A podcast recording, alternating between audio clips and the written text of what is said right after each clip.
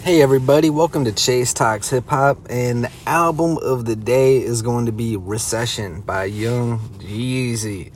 Yeah, so I picked this album because it just has a lot of hitters on it I fuck with from Amazing, Hustler's Ambition, Who Dat. Uh, of course, I gotta mention Put On with Kanye, and My President is Black with Nas.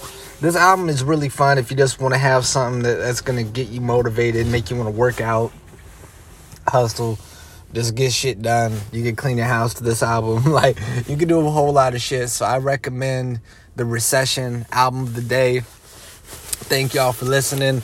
Cooking up a podcast almost every day. And uh, yeah, more interviews galore, more everything. Make sure to go check out this album by the legendary Young Jeezy, the snowman himself.